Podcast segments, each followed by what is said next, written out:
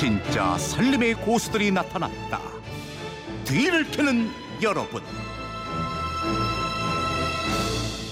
예, 생활 속에서 터득한 나만의 살림 비법, 혼자 알고 있기엔 귀한 정보들 매주 금요일마다 아낌없이 알려드립니다. 일상 속에서 뒤를 캐는 여러분을 직접 만나는 시간, 뒤를 캐는 여러분. 뒤를 캐는 여자 최수연 리포터와 함께합니다. 어서 오세요. 네, 안녕하세요. 이번 주에도 살림 비법들 많이 보내주셨다고 네. 들었는데 하나하나 좀 살펴보죠. 네, 오늘 첫 번째 노하우는 캠핑 다니는 분들께 유용한 팁인데요. 뒤를 캐는 여러분 게시판으로 0498님이 보내주신 내용입니다. 네. 캠프파이어 장작불을 피울 때 쉽게 피우는 방법으로 초를 사용해 보세요. 불이 쉽게 붙습니다. 나무 위에 초를 한두 개 얹어서 불을 붙이면 힘들이지 않고 쉽게 불을 피울 수 있어요. 라고 보내 주셨습니다. 네. 예, 장작불 피우는데 흔히 라이터나 토치만 가지고 피울 때는 연기만 계속 나고 잘 안 붙잖아요. 예. 불이 붙을 때까지 계속 들고 있어서 팔이 너무 아프고 그런데요. 이렇게 초를 이용하는 것도 좋은 방법이죠. 이 초가 불에 가해지면 촛농이 흘러서 불이 계속 유지가 되거든요. 이 초를 작게 잘라서 장작 사이에 끼워 놓아도 효과가 좋습니다. 예. 또 습한 여름에 남은 음식물 처리하는 거 이거 참 큰일인데 그렇죠. 청취자 한 분이 또 활용법을 보내주셨어요. 네, 손정호님이 올려주신 노하우인데요.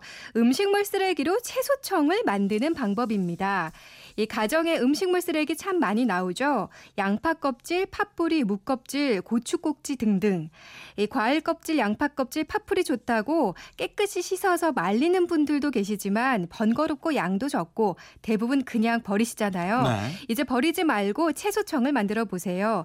매실청 담듯 설탕과 동량으로 만드시면 되는데요. 모든 채소가 가능하고요. 과일도 속대와 씨 빼고 함께 넣으시면 좋습니다. 특히 고추 꼭지가 들어가면 맛이 좋아요. 네. 설탕 대신 채소청을 음식에 넣어 보세요. 음식 맛이 확 살아난답니다. 어. 음식물 쓰레기도 줄일 수 있겠지요. 부피가 확 줄어드니까 이렇게 음. 보내주셨는데요. 그래서 저도 어제 이걸 따라서 채소청을 한번 만들어 봤어요. 네. 아, 하지만 모든 음식물 쓰레기가 다 되는 건 아니고요. 채소와 과일 찌꺼기 정도로만 만들 수 있습니다. 어, 우선 채소 다듬다가 나온 찌꺼기, 뭐 양파, 대파, 파프리카, 브로콜리 그리고 고추 꼭지도 넣어봤어요.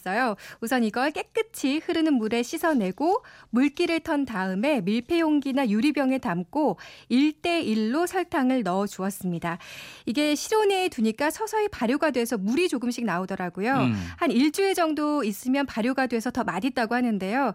전 저녁쯤에 맛을 보니까 좀 달큰한 맛이 나더라고요. 네. 예, 그런데 만들 때 찌꺼기 양이 좀 적게 나올 수 있잖아요. 그럼 또 다음에 나온 찌꺼기와 설탕을 그 위에 추가해서 만들면 된다고 하고요. 주의하 실 점은 실온에서 발효가 되면서 가스가 나오는데요. 살짝 뚜껑을 열어놔서 가스가 터지지 않도록 주의를 하시는 게 좋겠습니다. 네. 이거 뭐 음식물 쓰레기도 줄이고 음식 맛 살리고 네. 일석이조네요. 그렇죠. 다음 살림 노하우는 뭐가 있어요? 네, 우리 집만 정전이 되었을 경우 어떻게 해야 하는지 임미형 씨께서 글을 올려주셨어요.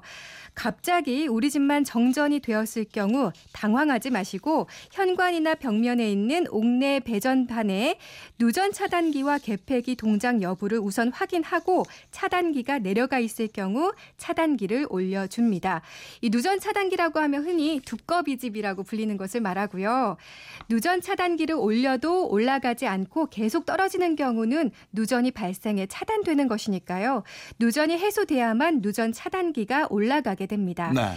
이럴 경우 우선 집안에 콘센트에 꼽혀 있는 플러그를 모두 뽑으시고 다시 한번 차단기를 올려보세요. 특히 보일러의 플러그는 반드시 뽑으셔야 합니다. 보일러는 물을 사용하는 전기 제품이라 보일러 내부 배관 노후 등으로 인해 누수가 될 경우 누전 차단기가 작동하는 경우가 많습니다. 플러그를 모두 뽑은 후 누전 차단기를 올려서 누전 차단기가 올라갔다면 역으로 뽑았던 플러그를 하나씩 천천히 콘센트에 꼽아봅니다. 특정 제품의 플러그를 꼽았을 때 누전 차단기가 작동한다면 그 제품에서 누전이 발생한 것이니까 가전업체로 AS를 의뢰해야 하는데요. 예를 들어서 선풍기의 플러그를 뽑았을 때 이 누전 차단기가 다시 내려갔다면 올라갔다면 선풍기에서 누전이 발생을 한 겁니다. 음. 어, 만약 이렇게 해도 해결되지 않았을 경우에는 가까운 전기공사 업체에 의뢰를 해서 수리를 받으셔야 합니다. 참고로 한국전기안전공사에서는 사회 소외계층에 대해서 무료로 긴급 출동 서비스를 제공하고 있습니다. 1588에 7500번으로 전화하시면 서비스를 받을 수 있습니다. 어, 참 어렵습니다. 여성분들 이거 참 어려워하는 부분이거든요. 네.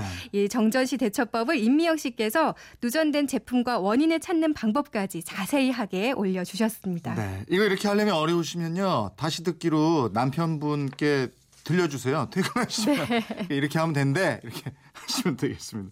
네. 그리고 8076님이 청소하다가 고민이 생기셨다고 문자 주셨는데요. 네. 예, 집에 10년 정도 된 가죽 소파가 있습니다. 그런데 색깔이 칙칙해져서 집안 분위기도 안 좋아지는 것 같아요. 집에서 이 소파를 깨끗하게 할 수 있는 방법이 없나요? 하셨는데 이게 신기하게 미리 짠 것도 아닌데 질문을 보내주시는 분이 계시면요. 참 희한하게도 그 답을 딱 보내주는 분이 계세요. 그러니까요. 음? 아, 오늘도 꼼짝이 잘 맞은 것 같아요. 예, 3838님이 문자 주셨는데 가죽 소파의 찌든 때를 싹 지울 수 있는 간단한 방법이 있습니다. 이러셔서 저희가 전화로 연결해서 한번 들어보도록 하겠습니다. 3838님 안녕하세요. 예, 안녕하세요. 어디 계시는 분인지 간단하게 좀 자기 소개 좀 해주세요. 예, 저 경기도에 사는 신동훈이라고 합니다. 네. 그 신동훈 씨는 혹시 가구 업계에서 일하고 계십니까? 이걸 잘 아신다고 그래서. 예, 예, 제가 가구만 한 24년 했고요. 아. 가정용 가죽 소파 지금 한 7년째 하고 있는데요. 네. 예, 예. 그러면 전문가시네요, 그죠?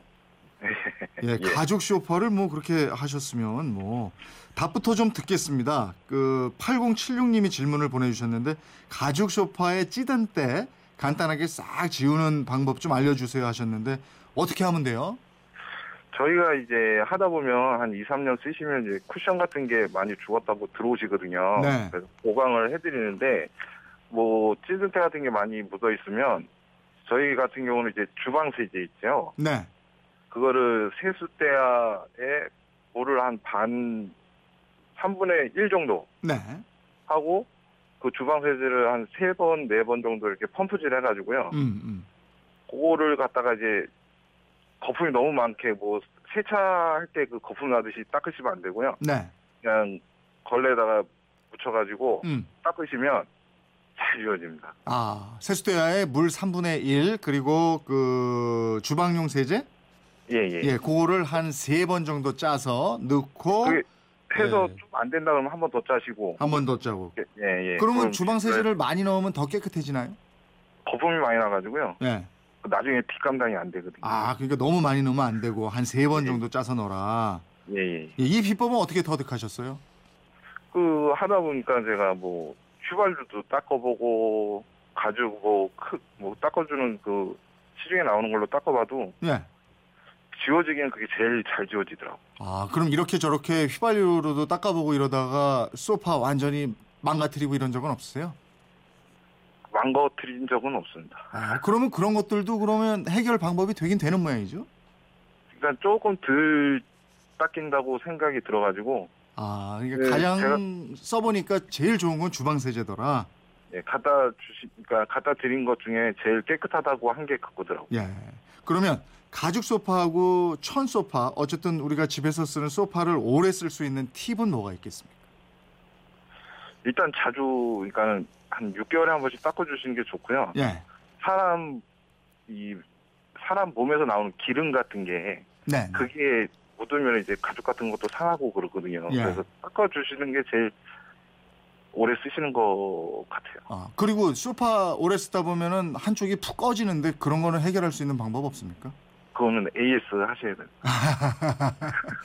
그 기간이 지나면 AS 할 때 돈 들잖아요. 푹 꺼진 거 이런 거 그 고치는 데는 돈 많이 듭니까? 그렇게 많이는 안 들고요. 예. 그 사신 데 가서 해달라고 그러시면 네. 인건비 조금 받고 해주실 거예요. 알겠습니다. 요즘 가구 업계는 어때요? 아 요즘에 그 메르스 때문에 예. 뭐 찾으시는 분들이 없으시다고 그러시더라고요. 아, 나오시는 분. 그러면 좀 힘드시겠네요, 그죠? 예, 예. 아유, 다들 다 잘 됐으면 좋겠는데 말이죠.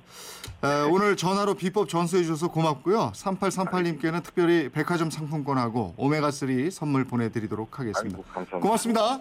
네. 최수연 리포터가 좀 네. 알려주세요. 살림 정보 어디로 보내면 돼요? 그건 이렇습니다. 인터넷 게시판 보시면 뒤를 캐는 여러분 게시판이 따로 마련돼 있습니다. 아니면 MBC 미니 또 휴대폰 문자 샵 8001번으로 보내주시면 됩니다. 문자 보내실 때는 짧은 건 50원, 긴 건 100원의 이용료가 있습니다. 네, 지금까지 뒤를 캐는 여러분, 뒤를 캐는 여자 최수연 리포터와 함께했습니다. 고맙습니다. 네, 고맙습니다.